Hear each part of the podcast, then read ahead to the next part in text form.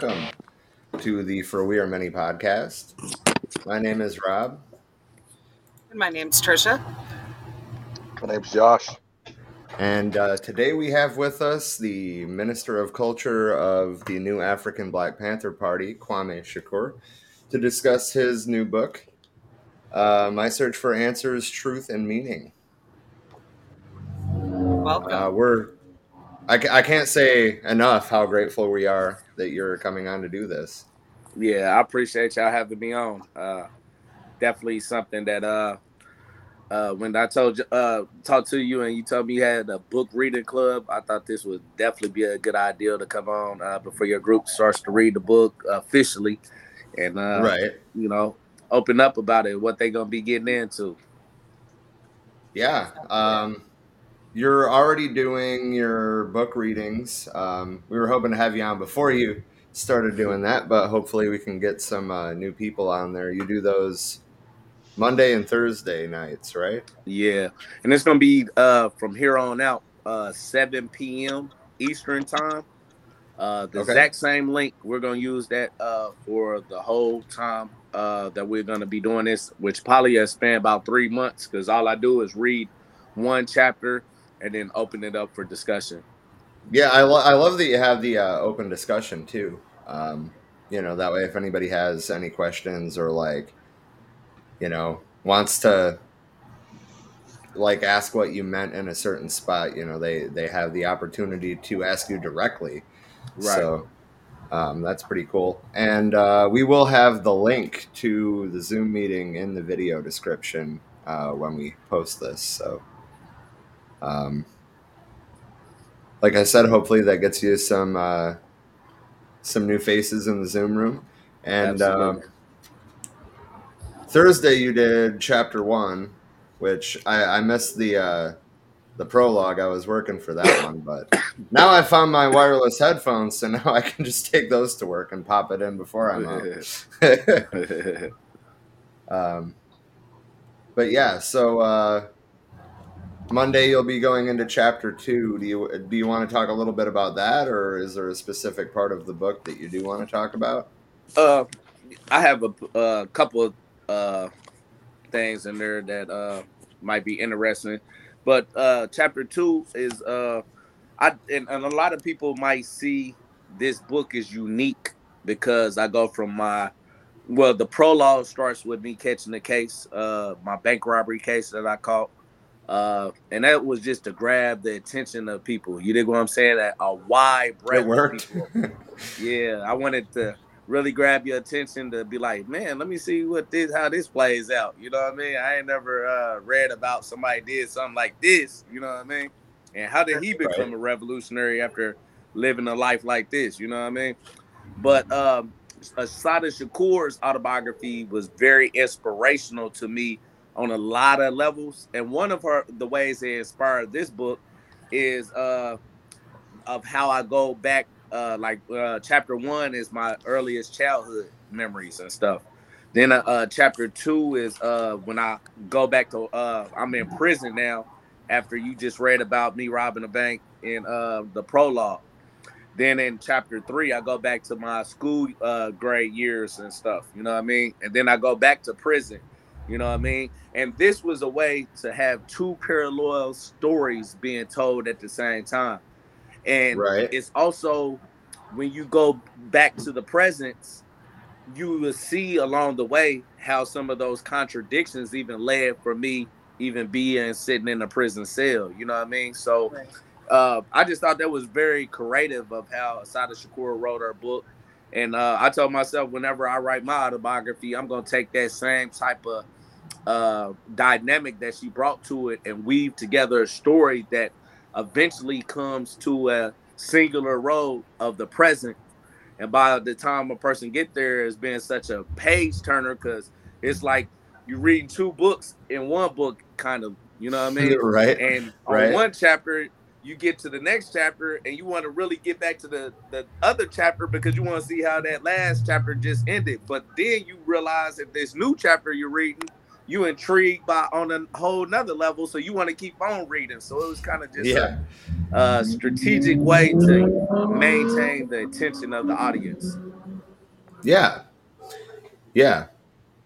That makes sense. And um, so far, I'm really enjoying that um, about this book, which, I mean, I'm like, I don't know, a, little bit into chapter three. I'm not too far into it yet, but um, I will be picking it back up tonight. Um, but I've been enjoying it so far, and I, I'm interested to see how the stories come together into the present. Um, that that makes sense. Uh, you know, like why it jumps kind of, uh, like you said, you know, early childhood memories, and then you know back to prison. I was wondering if that was kind of like a, uh, what's the word I'm looking for? I, I was kind of wondering if that was like you know like just to give a little bit about who you were, um, or or you know like if the story itself started at prison or not. But that answers that. Well, I guess to be fair, chapter three kind of answers that question. Right. yeah. So chapter one, uh, uh, well, chapter one uh, starts off like I said with my earliest childhood memories, and uh, I, I I I started it off in a way to uh, let people understand like I'm human just like you. Like I had a regular upbringing just like you. I think a lot of people look at revolutionaries and especially the ones like when you look at history that stands out to you uh, we put them so much on a pedestal, but we don't realize because uh, how they even got to be uh, the great leaders that they became. You dig what I'm saying? And uh, I think the fact that uh, I'm one of the belief that leaders is not born; they're they're they're made by their social conditions. You know, they we we might come uh, uh, come up uh, uh, have a life where we leaders in other ways like playing basketball or little groups in your community and stuff like that but that don't make you necessarily a revolutionary leader. You know what i mean that's something Right. that develops that's something that comes about through a lot of social experiences that changes your ways of looking at things uh, comes about by uh, you uh, uh, taking on the time to self-educate yourself and uh, question That's- some hard yeah hard That's the big one. Yeah, Mhm. hard questions in life and being able to find proper resolutions to them. You know, because some leaders uh uh uh come to all kind of resolutions, but uh you you know a lot of us look at it like, dang, how do you come to that conclusion right there? So you you build a movement uh based on uh some idealist uh conceptions that really came about just in your head that don't reflect reality. You know what I mean? Right. So for me, I also wanted people to take out of this book that reality is an important thing. You know what I'm saying? And uh truth is a real objective material thing. you know, uh we don't create our truths in, our- in our minds. Sometimes we find out the world is very different than how we first uh uh assumed it was. But then when we come to uh uh more information and start to see the bigger picture, uh, and you start to see what is the problem and solution as a leader i feel like it's important that you uh, act accordingly and uh, your principles uh, match the the end goal that you're trying to work towards. But understanding it's a process. It took a process for me to become who i am today. And that's why like as people read through it they see that some some uh uh search for answers took 10 years. Uh some answers are are still uh, unfolding because uh revolutionary organizing is a very uh dynamic thing that is not you can't pick up a handbook and say this is the way you go about doing everything and if you do this you will succeed you know what i mean it's also Well, I, it- I I think we got something that's pretty close to a handbook. what's that uh state and revolution yeah Yeah. but just even that, though, the application of Yeah. it, uh, we can see that, like, even when we look at the uh, the Chinese uh, and their uh, experiment, or even the Russians and their experiment, uh, not everyone was really a communist. You know what I mean? Right, there was a lot right. of people that were Chinese nationalists and uh, uh, Russian nationalists and stuff like that, but never really internalized the ideals of of Lenin or turn, uh, internalized the scientific method of approach, like Mao Zedong explained. So being able to really uh, grasp these abstract con- concepts and make them concrete in a tangible way where you can deliver it to the people and they can internalize it and make it into a force themselves. That takes a lot of uh, creativity a lot of uh, being able to I, I think uh, fred hampton was one of my biggest inspirations because he always talked about people learn best through observation and participation. Sometimes you can't just lecture people. You got to put them in a context where they internalize these ideals by the work they're doing and then when you start to bring these ideals back to them, they're like, oh, okay, so this is why we're doing what we're doing. This makes sense. You know what I mean? Right. So right. uh that that takes uh that takes uh vision. That takes uh understanding people, uh how people internalize information, how people uh go through those revolutionary transformations in themselves. Uh we don't get there overnight. And and so we have to have patience with the people as they develop in that regard.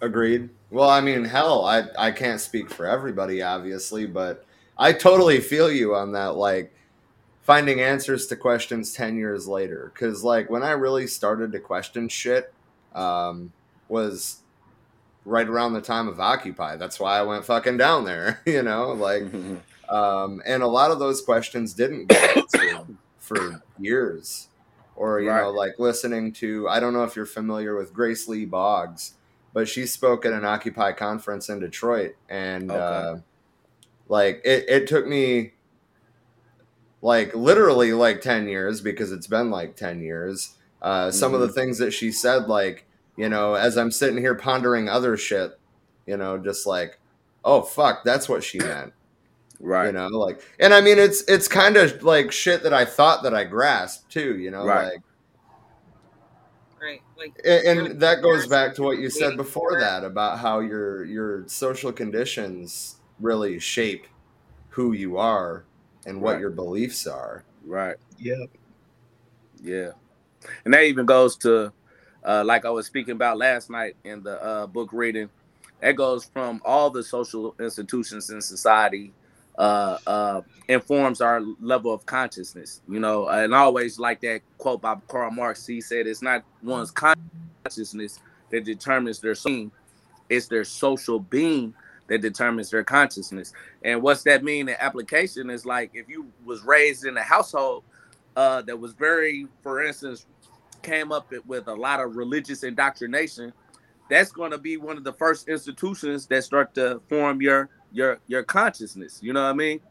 Uh, and then if you're put into like, for instance, a religious school or institution, uh, that's going to deepen that uh, uh, that level of awareness, uh, that level of consciousness that you have and how you perceive yourself in relationship to other people in the world in general. And then we have the institutions like uh, the media and public schools that uh, solidifies it in a lot of ways uh, of our perception of what we think is reality and what we think is uh, life and how human beings is supposed to uh, what we did determine this is the key point what we determine is human nature you know what i mean is is formed in these institutions but we don't realize these all these institutions is tied to a particular error in the development of the productive forces uh, in society. So basically what i'm saying depending on the social economic system that we come up in we don't realize that that superstructure of the politics, the laws, the religious institutions, the social institutions, uh, the principles and values of that era is really shaped by how we organize labor to produce and reproduce uh, the uh, necessities of life. This is not something that you immediately grasp when you come in this world and you live life. It just comes to us as normal. You know what I mean?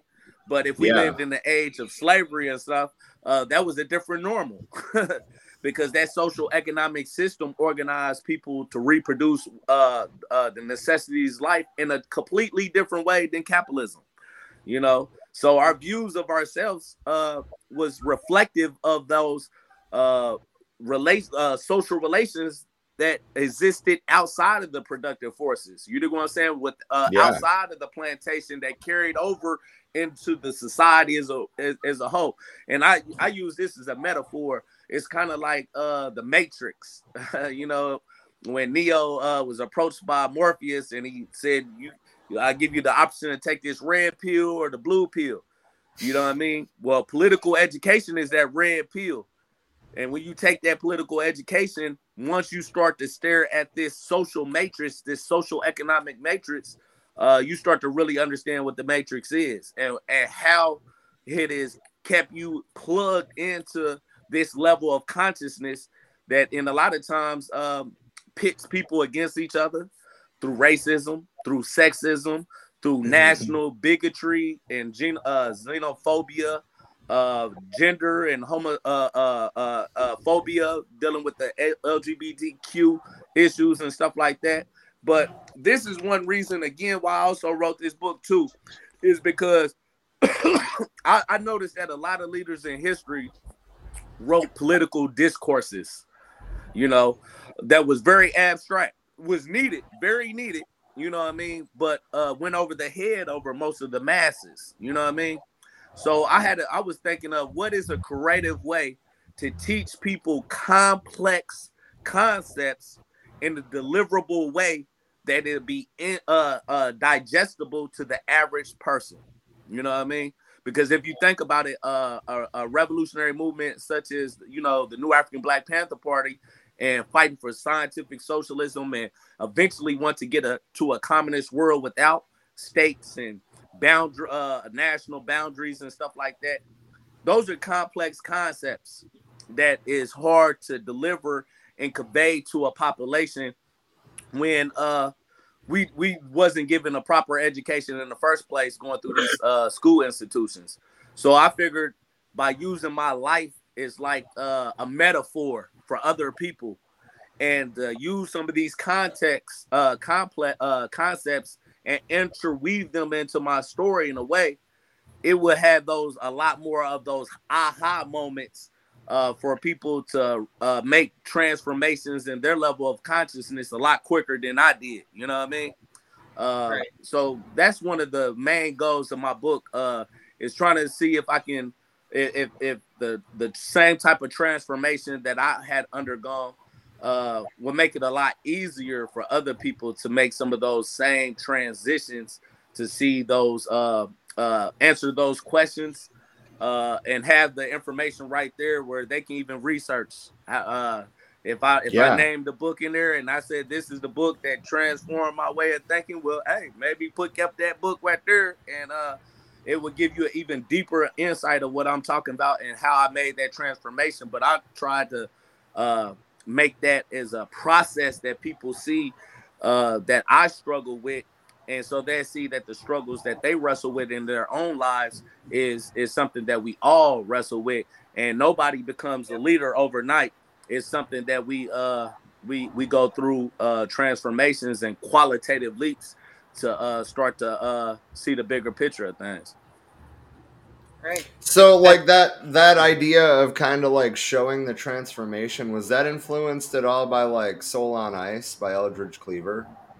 Oh, uh, that's funny that you say that. Uh, Eldridge Cleaver uh, is a complex individual, to To say the least. To say the least. Uh, like in the beginning, I I like Eldridge Cleaver as far as like his uh, being able to communicate and deliver uh, uh, a powerful, inspirational speech.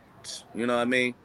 But I, I always had uh, you know my uh, ways of looking at Eldridge Cleaver uh, that I didn't really agree with uh, some of uh, his outlooks on life. I read his book in prison. I was kind of uh, surprised to find out like how he saw women, uh, his relationship with women, and uh, how he up- uphold misogyny and uh, rape and stuff like that. Uh, but at the same time, I do look at uh, his contributions to uh, the original Black Panther Party before it started going down the wrong road. So uh, one thing I I I it, I would to answer your question directly. I don't feel like I got any inspiration from uh, Soul on Ice uh, for this book.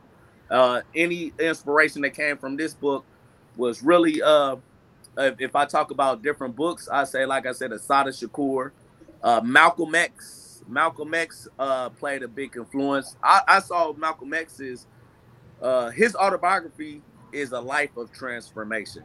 You know what I mean?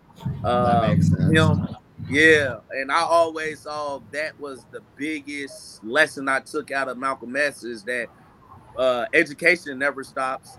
Uh, your transformation and how you look at the world should never uh, become stagnated.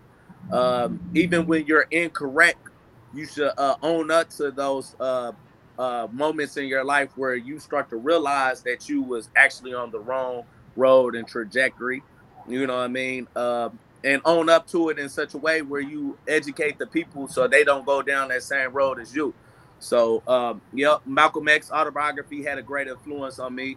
Uh, I would say also George Jackson, solo, uh, uh, uh, the Soledad brothers, uh, had a great influence on me because these are two individuals that came out of prison, and uh, I don't think you should say uh, they were any less capable of leaders than a person that uh, uh, that came out of college, you know what I mean, and became a great leader, or or became a revolutionary like Frantz Fanon, who was a psychiatrist and took his educational background and used that to be a give understanding to the the revolution over in Algeria and stuff, uh, or Fidel Castro, who was a lawyer, uh, or or Ernesto uh, uh, Che Guevara, who was a doctor and transformed that education into a revolutionary education. Those uh, individuals like George Jackson and uh, uh, and and uh, Malcolm X, they came from a university too. Like they all both said, they came from the University of Solitary Confinement, penitentiary. You know, and uh, I feel like I came out of that same type of legacy uh, that they came out of. So uh, those probably I would say was the biggest inspirations to this book. Besides Fred Hampton, Fred Hampton is the pinnacle of my uh uh what what what inspired me. And speaking about that, that kind of transition. If y'all want me to read a part in the book that talks about Okay. that. So this uh this is in chapter I want to say seven. No, chapter six, the shoe, on page uh 69 Okay. this was uh this this this part that I'm about to read right here was really that fork in the road that uh that when I look back in uh, retrospect this is the time in my life that really put me on the trajectory of where I am now. Never realized that this is where it was going to take me uh all the type of people and different cities and states and revolutionaries and all kind of people it would introduce me to some of them that i even read about in prison or read documentaries about. But this right here was that turning point in my life that took me on this trajectory. So i'm to read it uh again. This is chapter six the shoe page 69 it it was around this time that i started really turning to books. Buddy initially picked piqued my interest while we were in general uh, uh, population together I had caught him coming back from the general library with a few books in his hand. Somewhat amused, I asked him what he was doing with these books. He said he was educating himself. That's when I learned that he was illiterate before he caught his case. When he was in the county jail, he taught himself how to read and write. Uh, once he got to Wabash, he continued his self education by reading books in the general library. I was impressed by him teaching himself how to read and write but I didn't understand why he felt the need to read books about Black history and Black consciousness. To me, I view that as being becoming institutionalized. The way I view life at this juncture was that I, nobody could tell me anything in a book if they hadn't walked in my shoes, literally. All that Black consciousness and Black power shit I viewed as being subjects I had no interest in learning about. I didn't want to learn about our history because what I figured at that time was that we really didn't have any substantial history. Always viewed our history as starting with slavery and ending with the civil rights movement. At least that's what they implied in all the schools that I had attended growing up. Uh, before I go on, I would say uh, Buddy was a friend of mine that I met in prison uh, when I first came down in prison. Uh, so uh, that's who I'm referring to when I uh, mentioned Buddy. And me and him became like one of my closest comrades. I'm still close with him to this day. Uh, but to go on, it says this unusual conversation with Buddy ended with him giving me a fictional hood book by Donald Goines. I think the book was Black Gangster. Initially, he tried to give me a Black consciousness book, but I outright rejected that. I told him, bro, I'm not on none of that Black Power Nation of Islam shit. Period.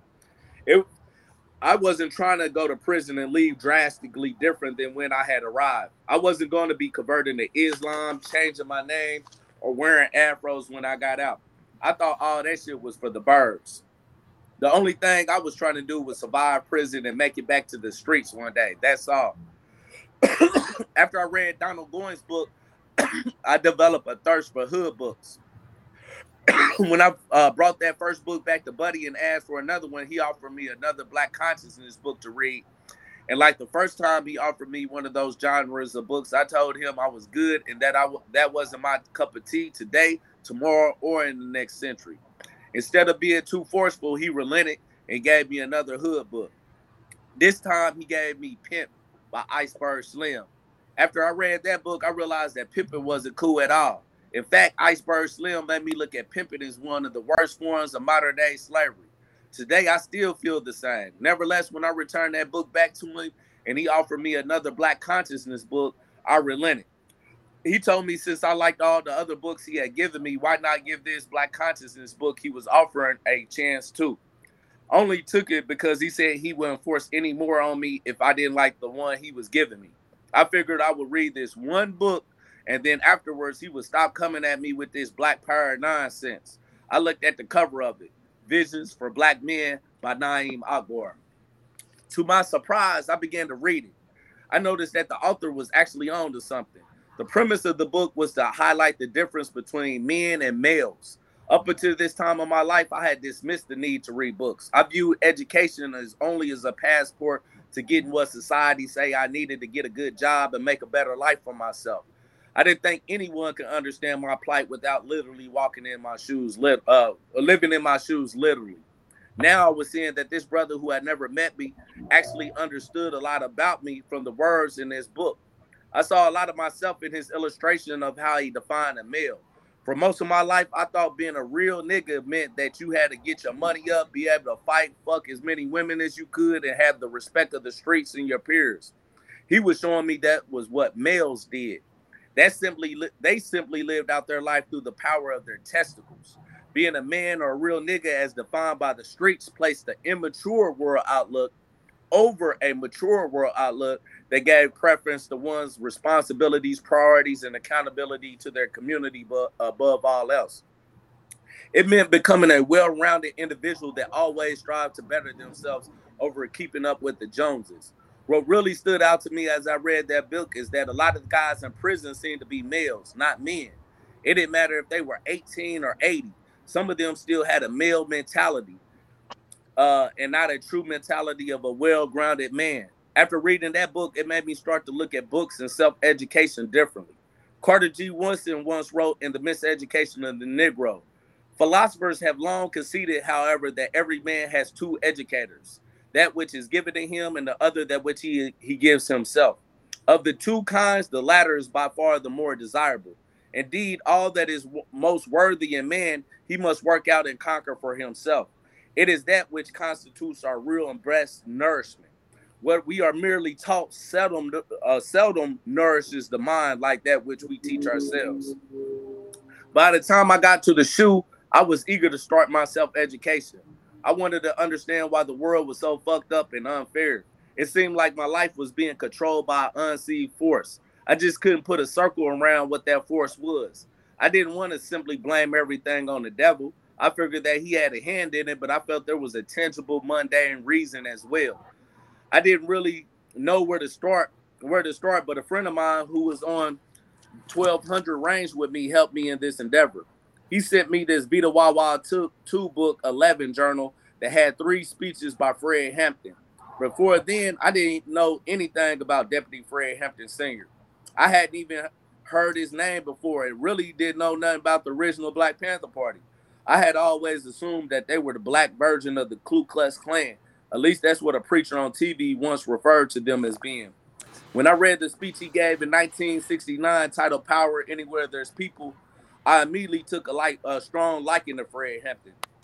The fact that he was 21 years old when the government had, had assassinated him, and I was 21 years old myself at the time, I could relate to him. Even though I was only reading his words, his words were having a powerful effect on me. I had been a rebel without a cause for a long time. When I came across Fred Hampton, it was it felt as if my cause had been introduced, had introduced itself to me through his charisma. I never heard anyone speak like him, not even Malcolm X. At the end of his speech, he said, We in the Black Panther Party, because our dedication and understanding went into the valley, knowing that the people are in the valley, knowing that our plight is the same plight as the people in the valley, knowing that our enemies are on the mountaintop, to our friends are in the valley. And and even though it's nice to be on the mountaintop, we're going back to the valley because we understand that there's work to be done in the valley. And when we get through with this work in the valley, then we're gonna go to the mountaintop. We're going to, to the mountaintop because that there's a motherfucker on the mountaintop that's playing king, and he's been bullshitting us. And we got to go up to the mountaintop not for the purpose of living his lifestyle and living like he lives. We got to go up onto the mountaintop to make this motherfucker understand, God damn it, that we coming from the valley. I was impressed. I wanted to learn more about this unknown leader no one told me about, as well as the original Black Panther Party he was a part of. I learned in that Vita Wawa 2 journal about the free breakfast programs that the original Black Panther Party had. I learned about the street organizations and how a number of them have worked alongside them. Also discovered that the FBI had pitted other street organizations against the Panthers to disrupt the good work they were doing in the community. I hadn't heard about any of those things in the schools that I had attended growing up. I wonder what else they were hiding from me. I was determined from that day forth to study everything I could. I started realizing there was a whole lot they didn't tell me about during my formative education in school, or should I say, miseducation in those schools. I like I like that a lot. Um, it's like that last line, the uh, miseducation in those schools, and uh, well, I was gonna interrupt you actually, but I I, I didn't want to interrupt you, so I didn't. But um, like that being the black version of the KKK is basically all right. I didn't. There we go. being the black version of the KKK is basically the picture that was painted for all of us. Yeah. Through Yeah. the media, through uh, fucking schools, through. Right. I mean, any pieces of documentaries you might see about the Panther Party, that's how they're portrayed. Yeah, yeah. And, and and coming from a black person that thought the same thing, you know what I mean, just shows you again how, uh, like I said, uh, it's our social being that determines our consciousness. You know what I mean? And because we came from the same institutes, uh, generally speaking, in this same society, they all shaped our consciousness uh, by us uh, being a part of this social, uh, uh, this this society, and it shaped us to uh, believe in the propaganda that get, that the government had propagated against the original Black Panther Party. So it's it's not uncommon to find black people, white people, Latinos, anybody uh, that had the same came to the same conclusions because we all was dealing with uh, the same society that was uh, shaping our level of consciousness. In, in this case, miseducating us. You know what I mean? So it goes to show you that uh, one of the most primary things is that in order to uh, change the consciousness of a people, you have to change the social institutions that make up their lives. You know what I mean? That's going to be able to inform their consciousness in a more constructive way.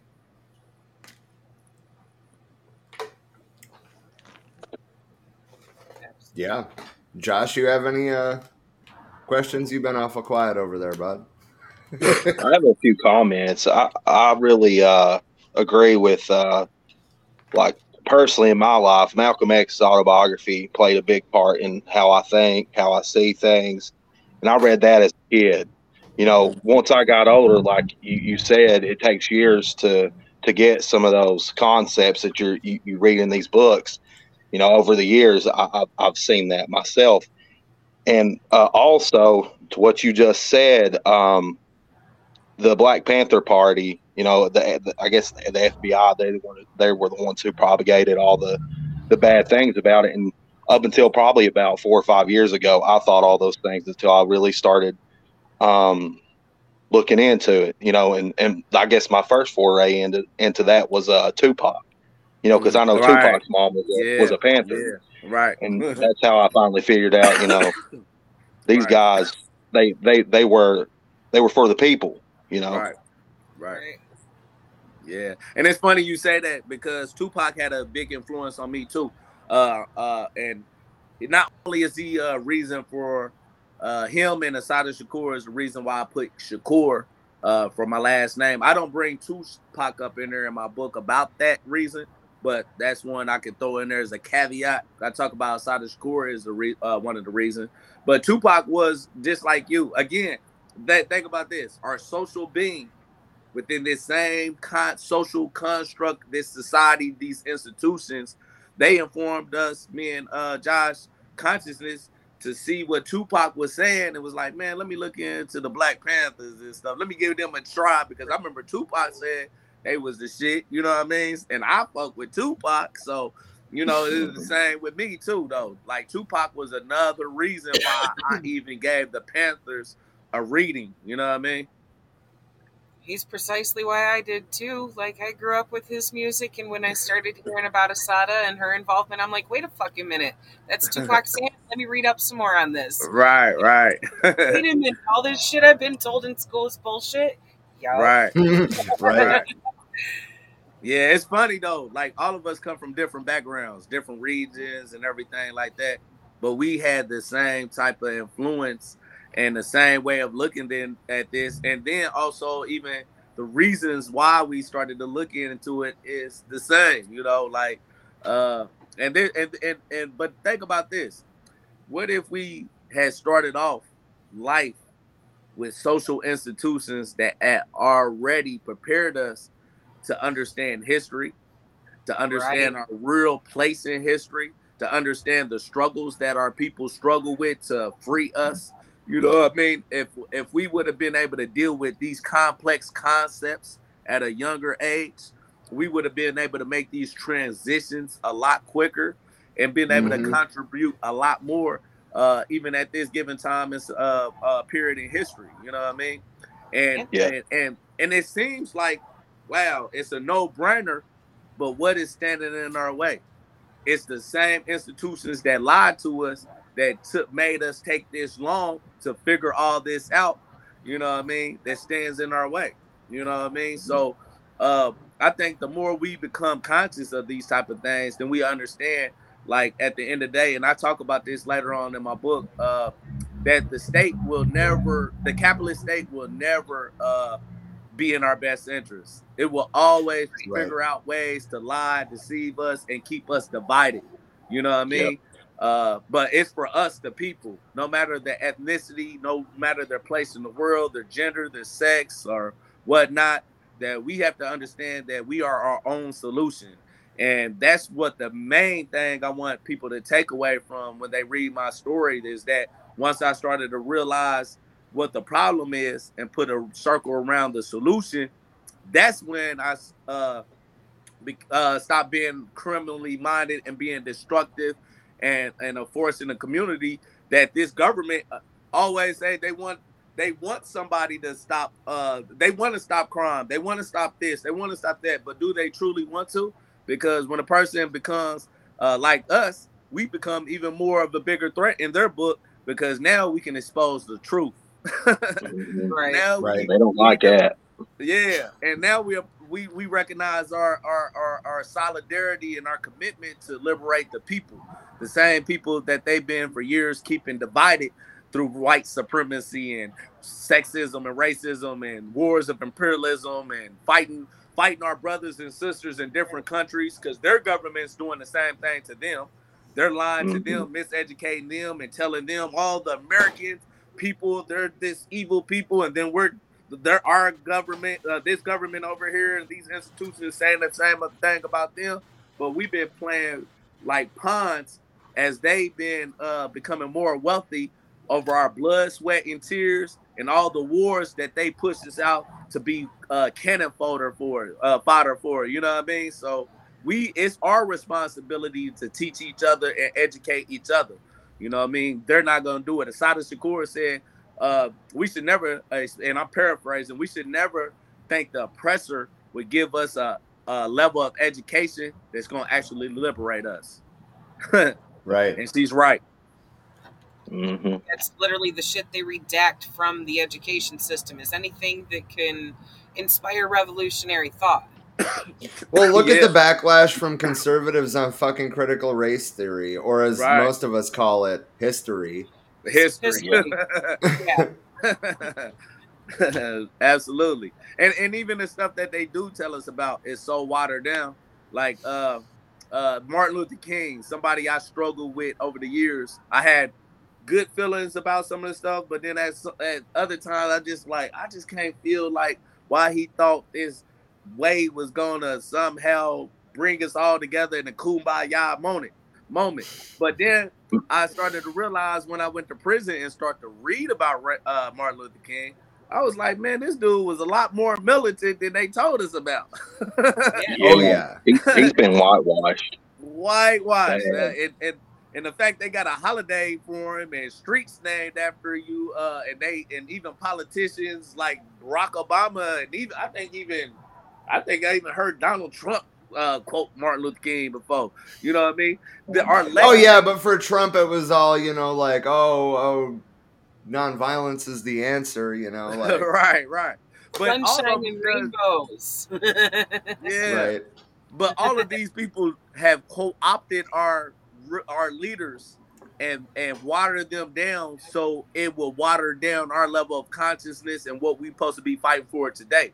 But Martin Luther Right. King, uh, uh, and this goes back to like the Rainbow Coalition. The Rainbow Coalition was the height of the Black Liberation Movement. No matter how much people want to undermine that legacy, and it's often been uh, written out of history. You find that only in footnotes and stuff like that. But that was actually the greatest thing that came out of the Black Panther Party. You dig what I'm saying?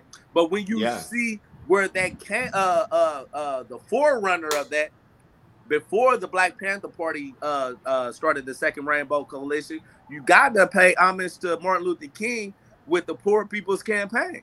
You know what I mean? Because this was a qualitative leap in his understanding that it's not about civil rights uh, anymore. It's about human rights and class struggle. You know what I'm saying? Mhm. And this is when he started to criticize capitalism. This is when he started talking about uh, capitalism is a byproduct of imper- uh, of militarism. He was a big opponent against Vietnam War. And then he started to realize we have to. Uh, he started to realize that he might even made mistakes uh, with the integrationist uh, approach to it because he see that uh, capitalism. You what what does it mean to integrate into a white supremacist capitalist imperialist system? That means that you just want to be equal with rich white supremacists and have the ability to exploit people just like they're doing. That's uh, the oxymoronic. instead. Yeah. Yeah, You want to wear the boot instead of having it on your neck. Right, right. and so and so that right there just shows why they even assassinated this uh man. Because once he got outside of okay, we're just gonna fight for civil rights and voting rights, but now he's like, nope, I think the system is uh is is uh is the problem. Capitalism is the problem. Imperialism is the problem. Uh we need to unite uh, across uh, all these demographics and stuff and and push this poor pain. You know what I'm saying? They was like, oh hell no, you uh got too far out of pocket It's a now. real so threat we, now. we got Right? yeah, we you too much of a threat. And, And you had to find that stuff. You're gonna take your too. boots and burn 'em. Yeah, and and think about this, you with and, and, uh, hopefully in our newsletter, uh, our newsletter just to let everybody know is going to be coming out in the Rainbow Coalition very soon. Uh, we'll be posting that to our page. We also got the Second Rainbow Coalition Facebook page, so check us out on there. Uh, but one of the articles, I think one of the comrades is going to be putting in there, and this is a professor, as a professor of uh, history and imperialism and stuff like that he's going to speak about the Bacon's Rebellion. The Bacon's Rebellion. Huh? I said I've never heard of it. This put like this: the Second Rainbow Coalition, the Poor People's Army, uh, uh, Poor People's Campaign that Martin Luther King did, and what Fred Hampton did with the First Rainbow Coalition. You can't really understand how much of a threat they were until you go back in almost 400 years back to 1676. Uh, Nathaniel Bacon uh, he led a uh, rebellion. Just to uh, speak about it in, in a very condensed way, real quick, in summary. Uh, he was a part of the aristocracy, but at this time you had black slaves and you had white indentured servants. You know what I'm saying? And it was normal for white people and black people to live together, to uh, even intermarry and stuff like this around this time, uh, because the master, the landowning class, they profited off of both of their labor. You know what I mean? That's all they saw lower class white people as labor and lower class black people as uh, uh, uh, the slave and the indentured service is a way to increase their wealth. You know what I mean? But what Nathaniel Bacon did, he was mad, and his reasons for doing this is not something that we align ourselves behind. But we see the result of what happened, of what he was doing, and the implications of it he united the white indentured servants and the black slaves because he wanted to expand the territories into the native uh, uh, indigenous uh, uh territories and stuff where the ones in in Jamestown, the governor in Jamestown and all those aristocrats, they didn't want to do that. They wanted to uh, be more conservative at that time. So what he did, he united them and he started uh, to overthrow the ruling class in Jamestown using black slaves and white indentured servants united against the uh, elite. You know what I mean? And they actually yeah. uh, was successful in ransacking Jamestown, bringing it to its heel and uh, overthrowing that government. The government, uh, uh, Nathaniel can end up dying uh, mysteriously from like a flu or something like that. So they lost their leaders, and uh, the ruling elite end up coming back and repressing that slave uh, revolt and uprising that he led. You know what I'm saying?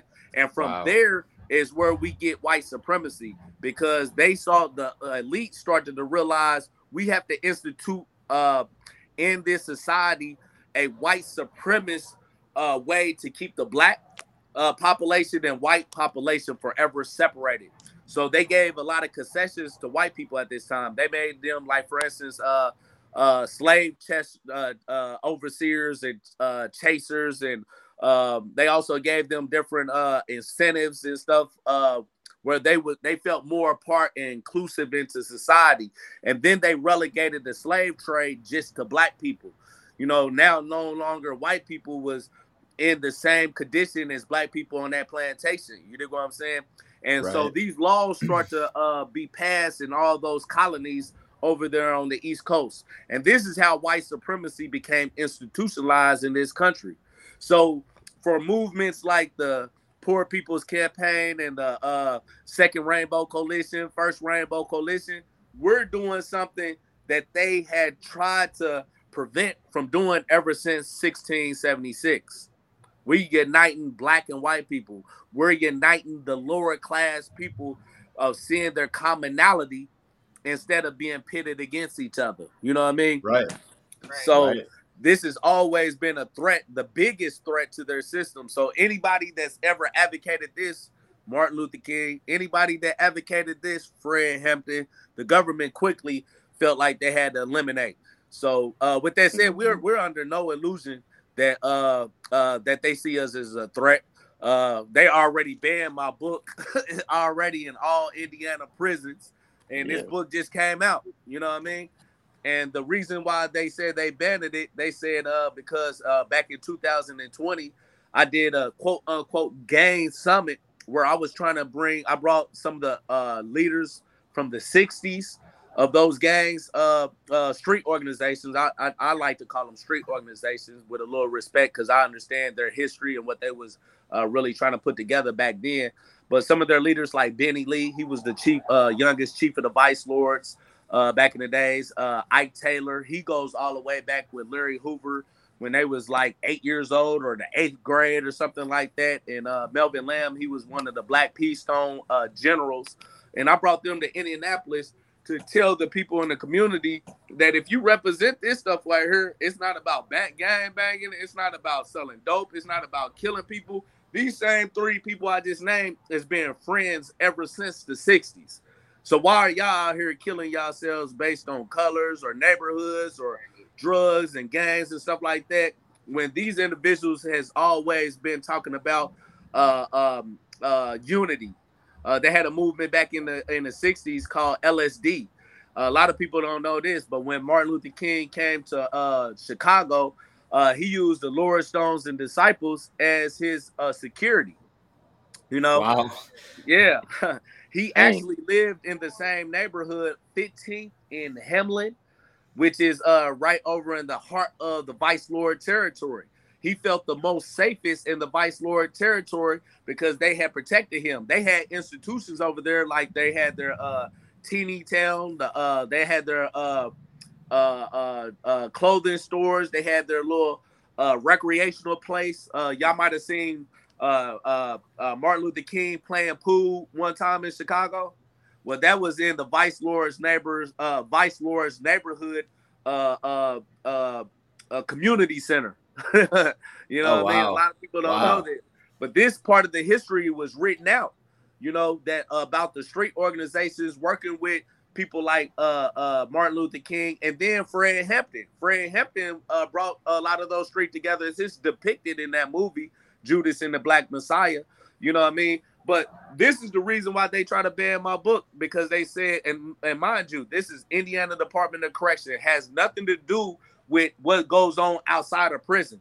So this had to be people downstate in like the government's uh, offices that told the, the uh, Department of Corrections commissioner, "Hey, this book right here, we're banning that, and I don't want y'all to allow this in the uh, in in our institutions in the prisons." But think about this. I'm also I was trying to do the same thing too in a different context, uh, like what Fred Hampton and Martin Luther King was doing. Bring these street organizations together to start addressing the real problems in the community because these are the people that's actually in a, a community that could become the problem or they can become the solution.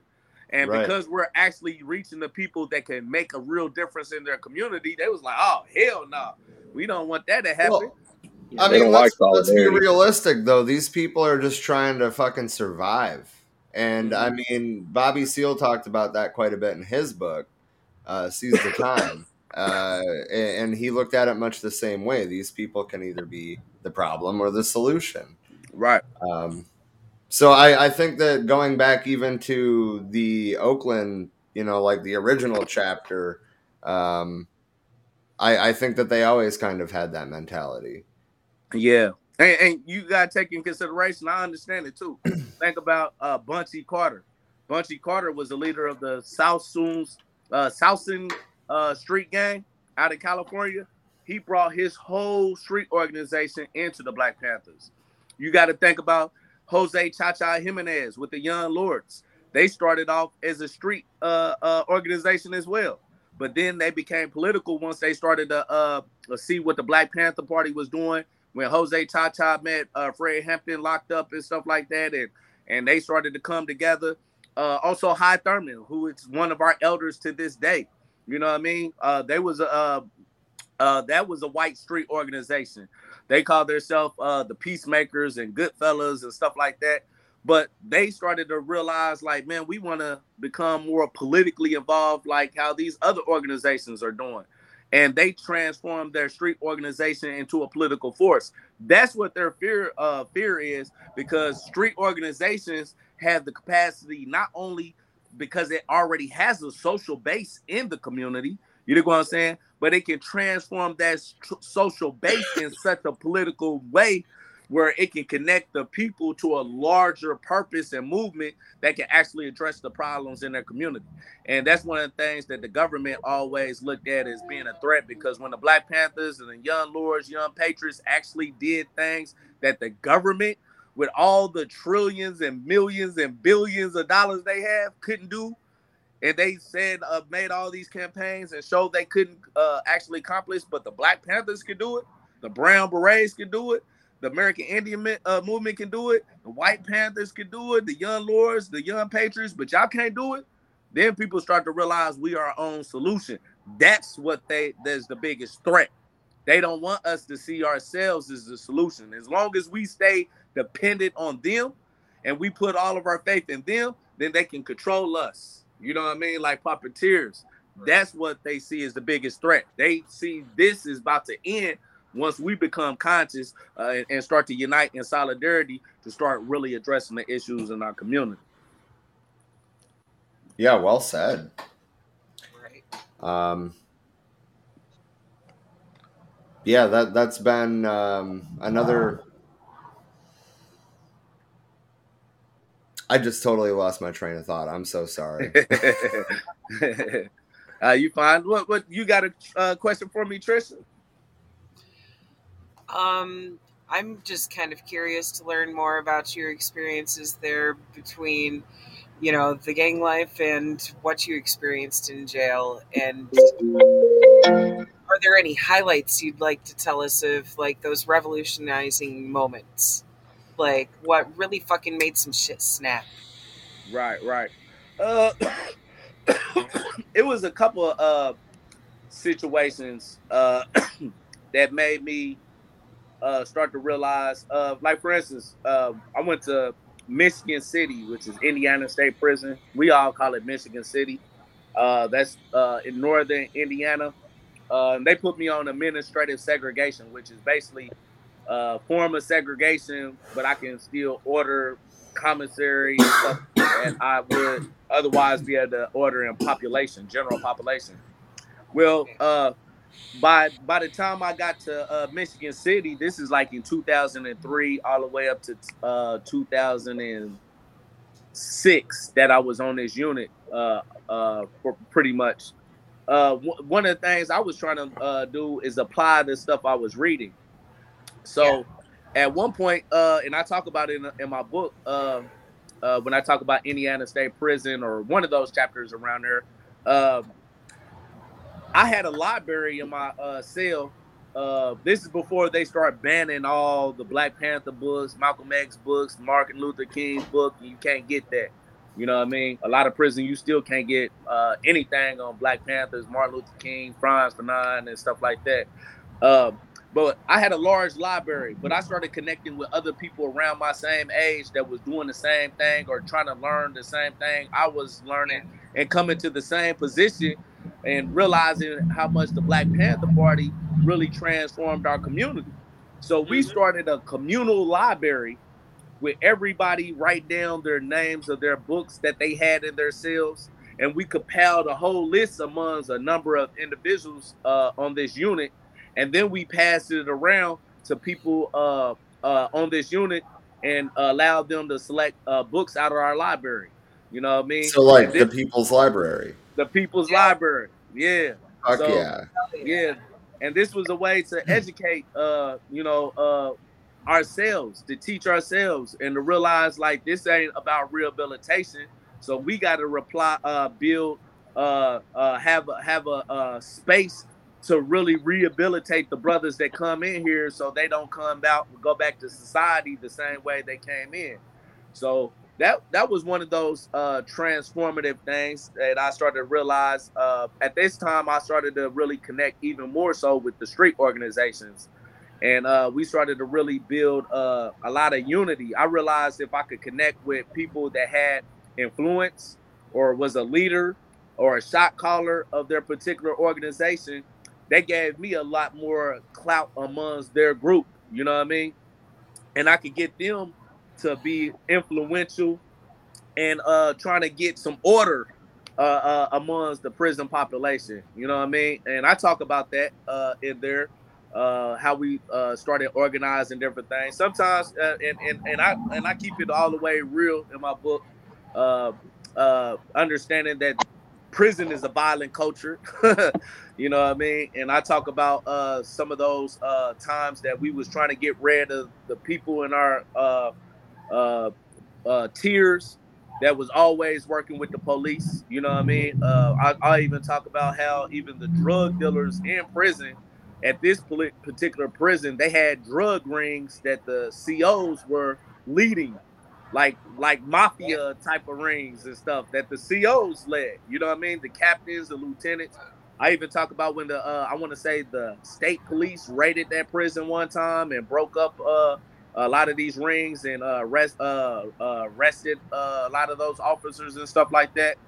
Uh, but I realized that a lot of stuff that I formerly only saw on TV, I realized if we only way we was gonna get control of the prison population, we had to get rid of those people that work with the pigs. You know what I mean? Uh, get them off our units and start to try to build some real solidarity amongst uh, each other. Uh, because uh, in order to change some of the ways of uh, the, the prison culture, you got you you, got to get rid of the ones. And when I say get rid of them, we was trying to get them off of that unit. Y'all can go to check in, whatever. Sometimes we beat them up, you know. But I was more so the type of person that I wanted to give you an opportunity to leave off this unit because we know that you're working with them, and uh, you can leave peacefully right now, and nothing will happen to you.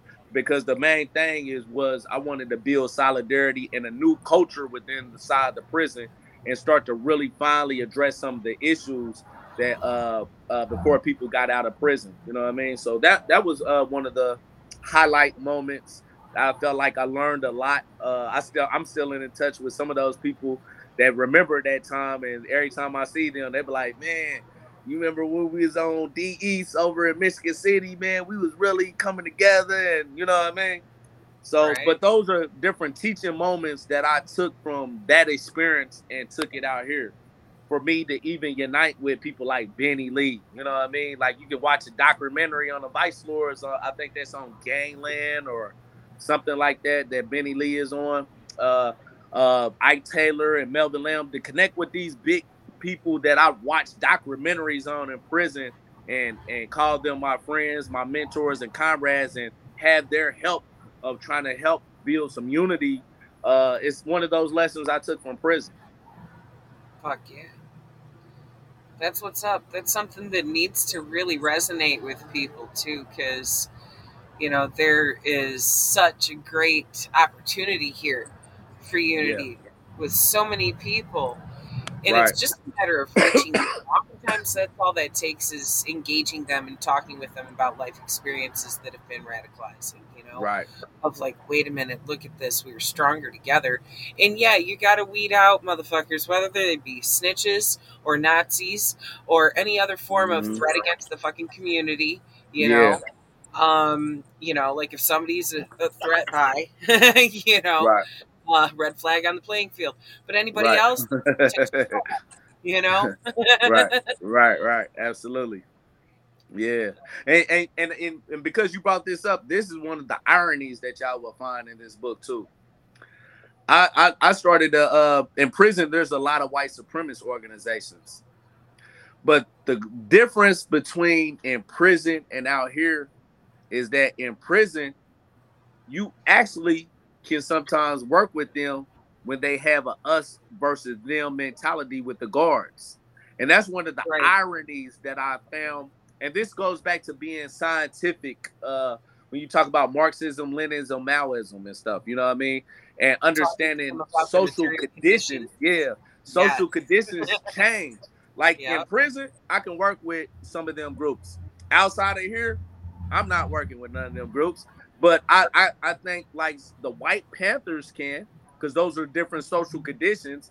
Whereas um, uh, uh, some of the ones like Hy Thurman. I'll use this as an example so you understand where I'm going with this. Hy Thurman and them were were lower class white people that came from the South, uh, from Tennessee, and they migrated to uh, Chicago, uptown. Mm-hmm.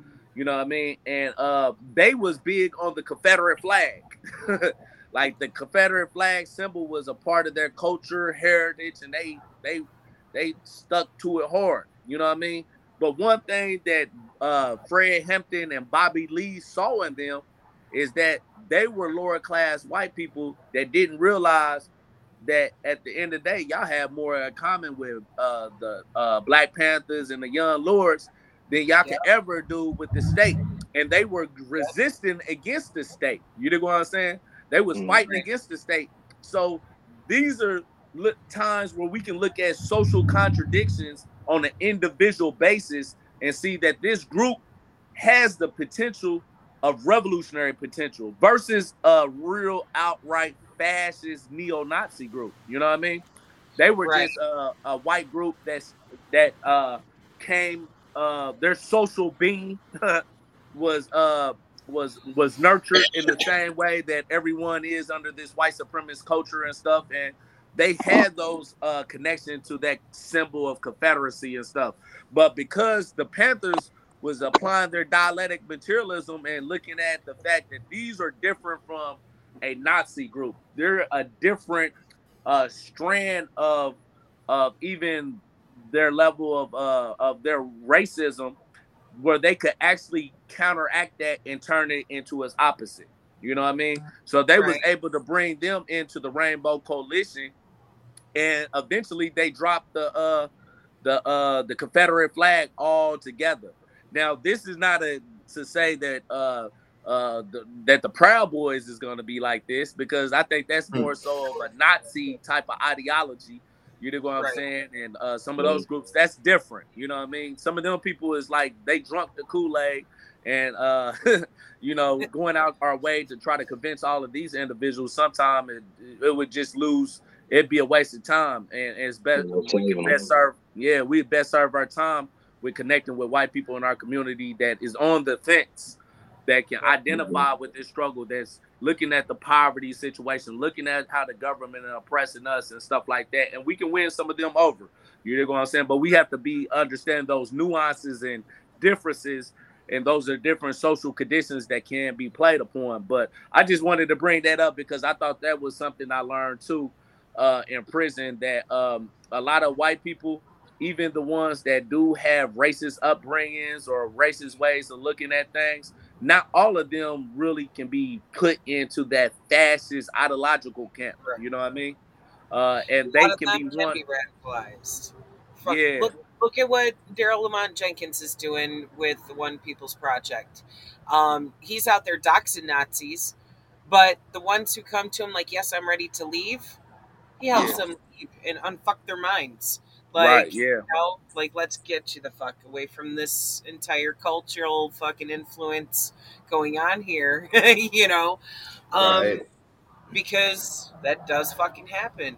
Um, I know somebody who was raised by a very hard fucking core Nazi family, and when he came into adulthood, he was like, you know what, fuck this shit. I want nothing to do with that Right. Right. because he, you know, didn't that in himself to even contemplate, let alone agree with that type of shit, and was like, no, I'm gonna Right. raise kids different, you know. And now he marches with BLM and things like that instead. So you know that is possible to yank people the fuck out of that, you know, entire institutionalized way of thinking that leads people towards that fascist shit. Yeah, yeah, and it's and, I- and I get a lot of I I, I even remember a lot of uh, white people used to ask Malcolm X, so what can I do? That right there is one thing I love about Hy Thurman because he recognizes the same thing we do, like racism is not uh res- white uh like trying to combat white supremacy head on in the white community. That's not the responsibility of the black community, the Latino community, the Chicano community. Right. That's that's a white people's problem. and you you got to put it in uh, a way that Uh, can you hear uh, me? they'll lit Yeah. yeah, you got to put Uh, it in a way that they'll went off. listen to as well Uh, my camera went off. I'm sorry. What was that, Josh? I said with with uh, these com- with white communities with people who um, who aren't exactly on your side, you have to uh, be put it in ways that they'll understand and that won't scare them because they're brainwashed uh, to hear certain words and go crazy off hearing those words. And I, I grew up in an area like that with, with racist people, which you know, thank God I, I had an aunt that you know she she told me about about uh, uh, Martin Luther King Young, and you know I had the internet, so I didn't turn out like you know some of these older generations. So I mean, I, I guess now it's a little easier for people, um, especially kids, to to not be so caught up in the in the racist stuff that they're around. Right. We're- we're not Absolutely. Hey, can y'all uh click your camera on and and and off and then on again? Cause I got a phone call that messed up the Oh, uh, uh, mic. get that to load again. Okay, yours. Okay, yep. There you And go. just Rob. Click uh click your phone uh your camera off and then back on. Yeah, when you pop back in, I could see you, but Yeah, I see now I see you uh Josh and Trisha now. I don't see Rob still. Huh. That's weird. You're invisible.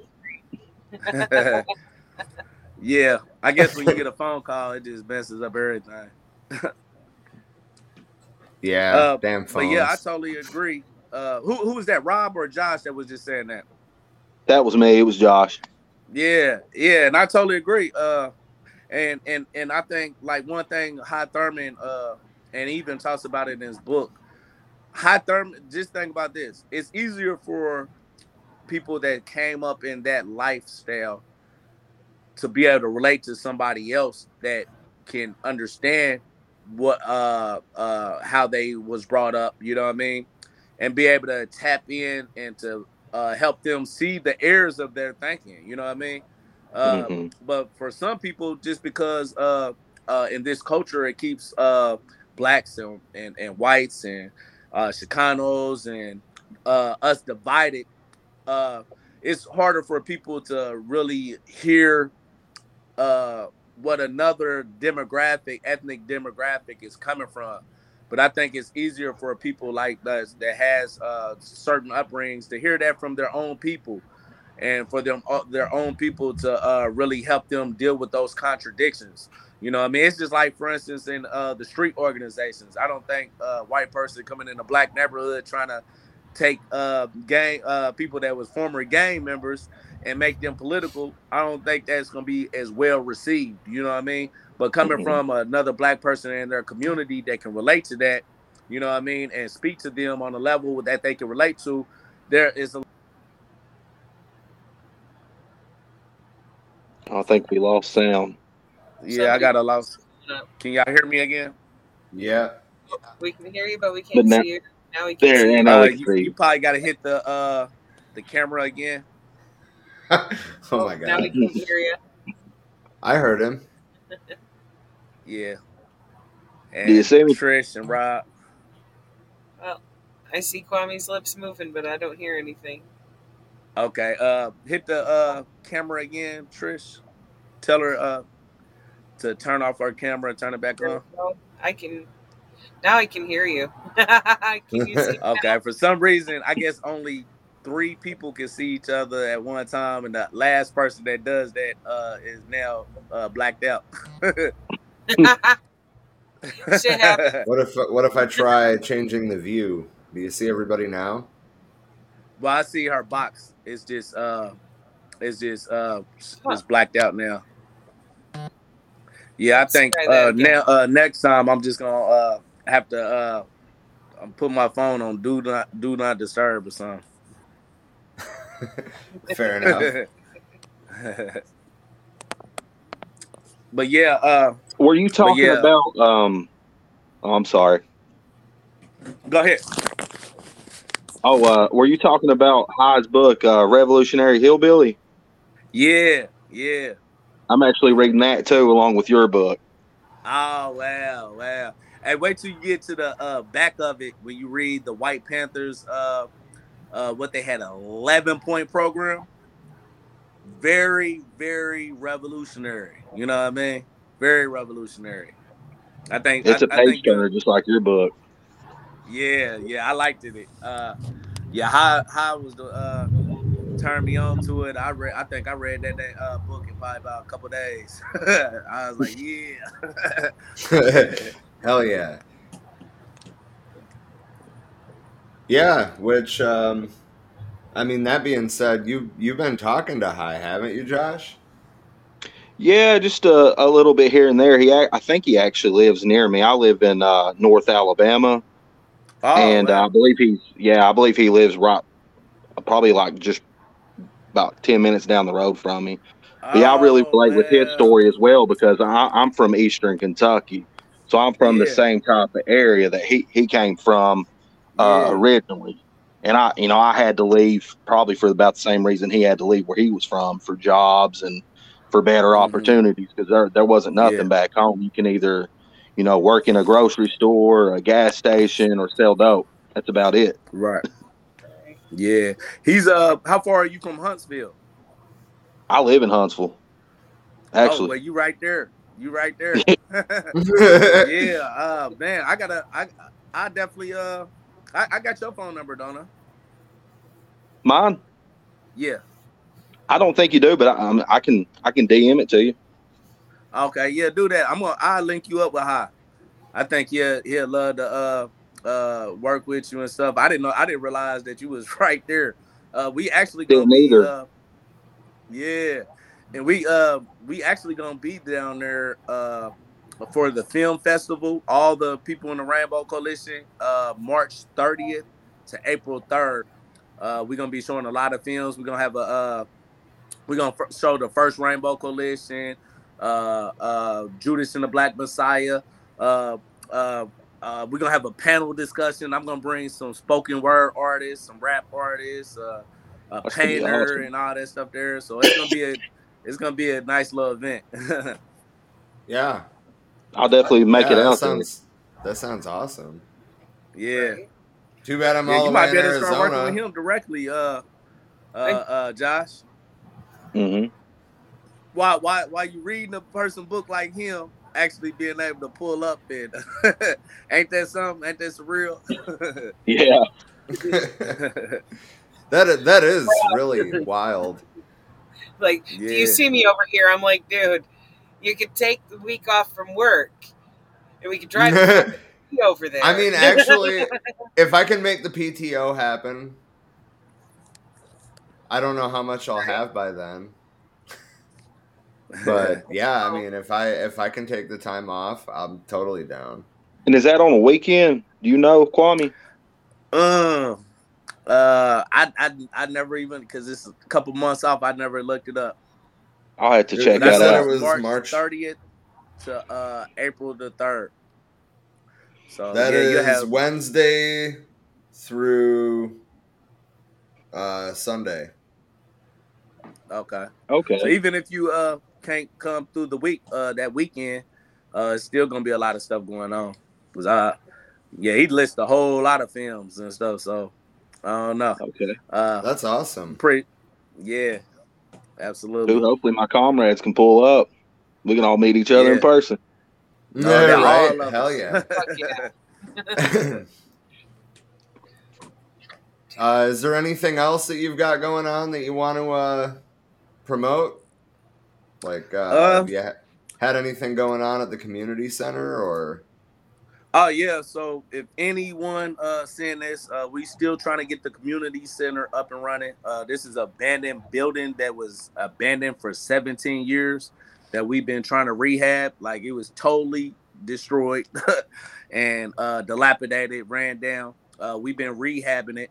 Uh we're trying to get the roof and the uh back of it built up. When that hurricane came over here, it took the roof off of the very back of it. So uh but yeah, if, if anyone would like to donate to uh, help uh, the finishing the construction of that, uh, that's watching this show uh, that comes on here, uh, you can send it to you can send it to uh, uh, Cash App Panther Love, and the P and the L is capitalized. Two uh, twenty oh five two zero zero five. And uh, I'm I'm the director over the uh, community center, so I'm gonna be responsible of helping develop it uh all the way together you know what i mean? So yeah if you uh cash app that it's gonna anything come to that uh just put on there uh uh that uh uh community center or something like that uh and i know that that's where the donation goes uh to. So i appreciate that. Uh we also uh well let me, let me pitch my book real quick since this is what i came on here to, to talk about.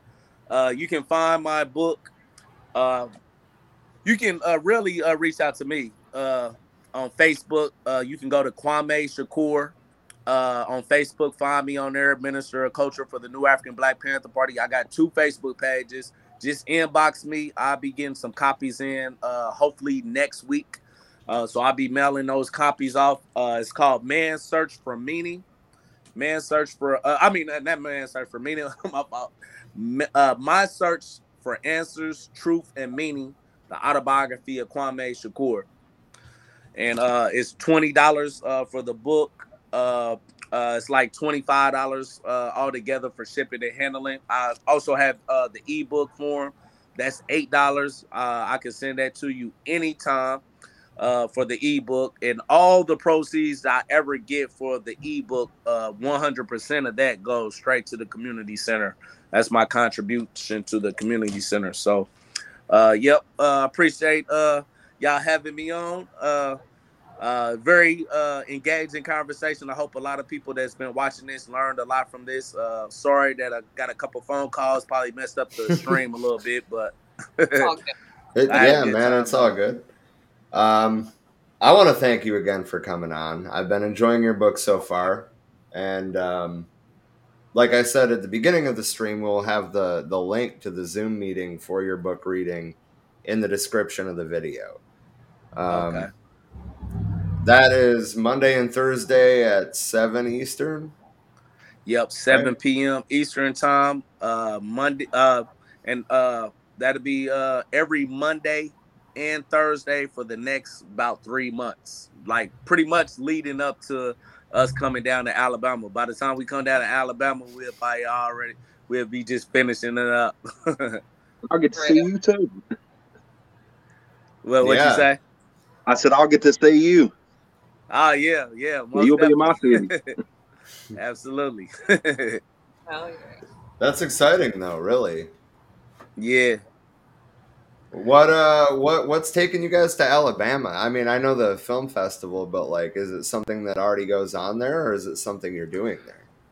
Uh this is uh was I uh the ideal uh that Hy Thurman uh he, his organization NASO North uh, Alabama School for Organizers is down there.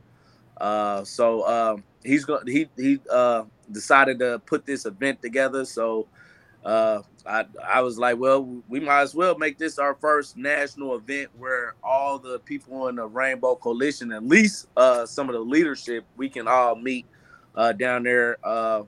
and, and, and, and, and, and, you know, uh, fellowship and have a good time, learn a lot from each other. Uh, we supposed to even have a panel discussion, possibly with a lot of the original Black Panthers and and, and different uh, leaders of the uh, of the '60s with our generation, second Rainbow Coalition. So you had the first Rainbow Coalition, second Rainbow Coalition, um, uh, speaking about uh, you know just just the way forward and and how how we want to uh, build this movement going forward. I'm curious. I have to ask. Rewind a second. You said North Alabama School for Organizers. There's yes. a fucking school for building revolutionaries. Am yeah, yeah.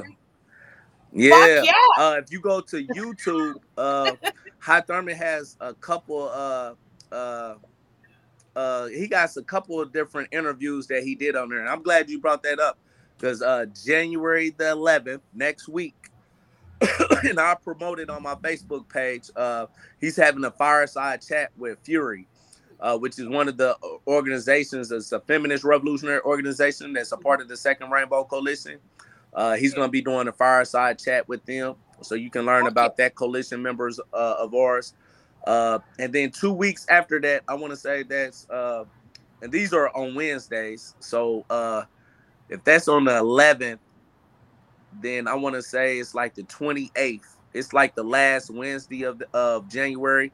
Uh, okay. He's going to be sitting down with um, the representatives for the Brown Berets, and uh, they're going to be having a fireside chat with uh, Hy Thurman, so you can learn about uh, that uh, coalition member that's also a part of our uh, Second Rainbow Coalition as well. Fuck yeah, that's awesome. And that's uh, that'll be seven seven p.m. Central Time, if I'm not mistaken. But I'll put I'll make sure I put that on my Facebook page so you can let your viewers know uh, when that's up. But uh, I, I, would say the only last thing uh, pretty soon uh, uh, throughout the week we're always going to have something going on uh, with NASO, North American, North Alabama School for Organizer. You can look up their website, and you can probably put this in there. It's naso dot network. Uh, that's the website. You can just go click onto the calendar, see what's going on for the week, and uh, more and more throughout the week, uh, you'll have people on there like Shaka Zulu is going to be on there doing political education uh, January 16th all the way uh, up to March. I want to say six every Sunday at 3 p.m. Eastern time. So you can always click on there and uh, be educated by some of the people in the movement or uh, some of the professors that's a part of our uh, movement, some of the uh, lawyers. I'm not gonna give up any names yet, but uh, we got somebody that's coming on board that everybody's gonna be excited about. Uh, he's a lawyer uh, that we're gonna be bringing into our coalition. You know what I mean? Uh, so I think y'all uh, gonna be presently surprised, uh, really surprised who this person is and how much he can actually uh, uh, educate us about the 60s and that part of the struggle that he was a part of and still is a part of today. You know what I mean? So, yeah, tune in. Yeah, it sounds awesome. Um, of course, I'm going to and extend an invite. You can come back whenever you want. honestly, um, just let us know when you got something you want to uh, talk about or promote, and um, you know we'll schedule something up. We'd Sounds also good. like to uh, to uh, talk to Chairman Zulu at some point, but I haven't even like Okay. talked to him on Facebook yet, so I should probably Yeah. do that first. Yeah. Well, I mean, I can set that up uh, anytime y'all ready for that. Uh, I can definitely directly link y'all up, and uh, he'll be. He actually wanted to come on uh, to speak uh, uh, soon, so whenever y'all ready for him, I can definitely get that set up for y'all as well. Awesome. Thank you. That'd be awesome. Thanks. Hell yeah. Yeah. All right. Well, with uh, with that said, uh, I hope uh, uh, y'all keep on doing the same work y'all doing. I think this is a good thing that y'all doing this book reading uh thing uh uh with this group. Uh, hopefully it keeps on growing and growing because this is the we gotta be the ones to educate each other. So I salute y'all for Right. that. You know, we also uh, do um, our current event streams on Tuesdays, which we kind of things that we've noticed happen throughout the week. You know, we try to like dismantle the media narrative and kind of like give a more leftist view, I guess, uh-huh. of uh, what's going on, and that that's always pretty fun too. Um, yeah, I don't know. I just wanted to throw that out. Those are on Tuesday nights. Um, okay. Shameless self promotion, I guess. But those are at uh, 8 Eastern on Tuesday nights. We've been doing that since, well, they were originally on Wednesdays, and the first time where we got the idea from uh, was January 6th. That's why we did the anniversary stream yesterday. right. Right. And, uh, which, I mean, like, basically, we were all in Zoom, I think it was already, um, like, screen sharing and watching the streams. Like, is this fucking seriously happening right now? And then like they get in and they're not even like I don't even want to call that an insurrection. That shit wasn't an insurrection, man. But no, anyway, like talking shit about fucking Trump supporters was pretty much uh, right. our first stream. So we kind of kept the, tr- the tradition going. Um, and um, I don't know. We've, I guess we talked about that in the anniversary stream yesterday, but we we've covered a, a lot of shit over the last year, like the farmers' uprising in India. Yeah. Mm. Man, Right. like seeing seeing millions of people storm a fucking government facility with tractors. There's just something empowering about that. You know Right. what I'm saying? That wasn't even really in the Right. mainstream media either.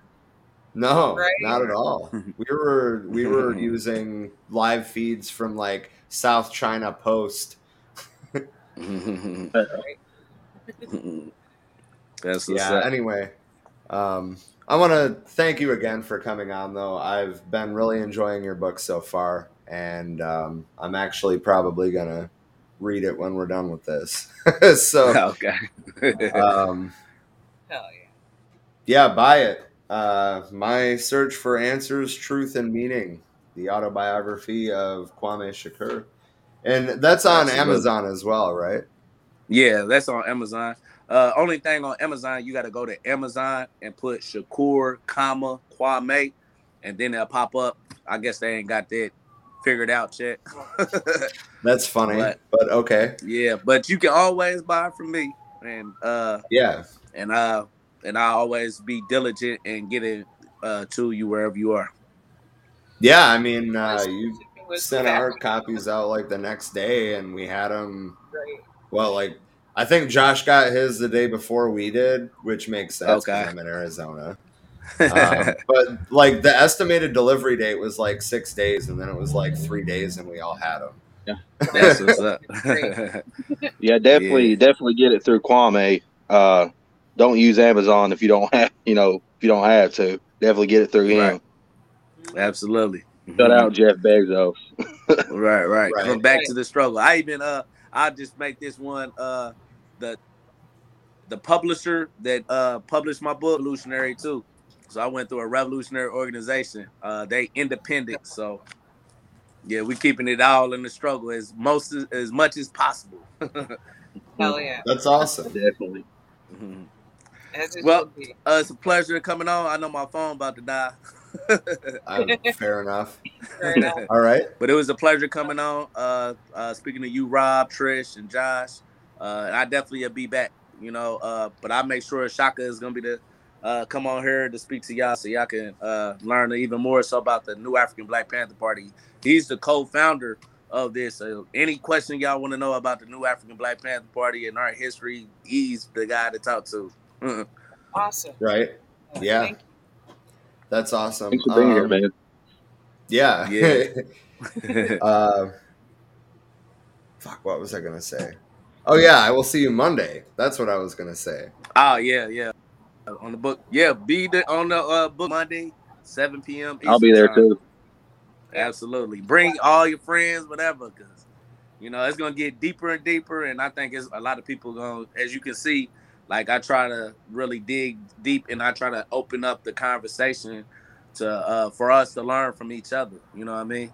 Uh, I don't Right, look yeah. at I, I look at a That's- rev- I'm, I'm a revolutionary to believe that being a revolutionary is also being humble and recognizing ain't no superstars and celebrities in Mhm. this. It actually takes us collectively to solve this problem. You know what I mean? you. Well said. Absolutely. And learning Every from fucking each one of other us. is so Mhm. Absolutely. Fucking important to this because there's always something left to learn. If you're still breathing, guess what? You should still be learning, especially from each other because we have different experiences and knowledge bases that we can all bring to the table and share of. Absolutely. Absolutely. That right there.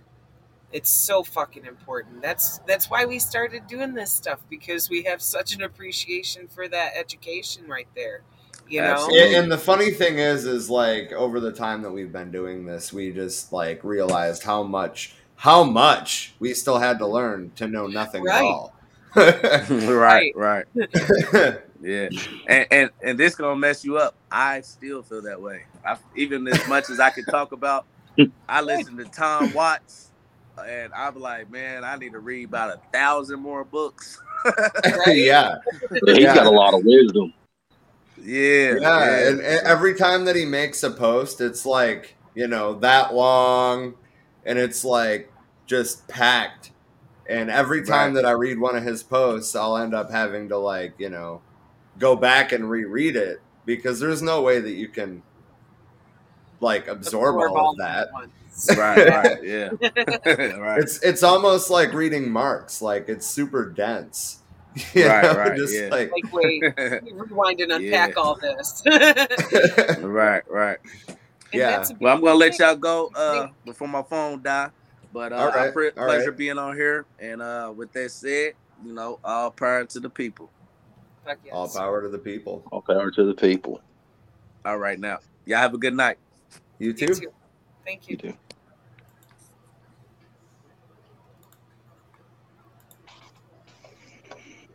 I should have had this pulled up already. You like good music, ain't you? Yeah. Like I said, I should have I should have had that pulled up already, but it's okay. Yeah, we've had technical difficulties. There we go. Thank you again for joining us tonight. Uh, we will see you um, on Tuesday, 8 p.m. Eastern.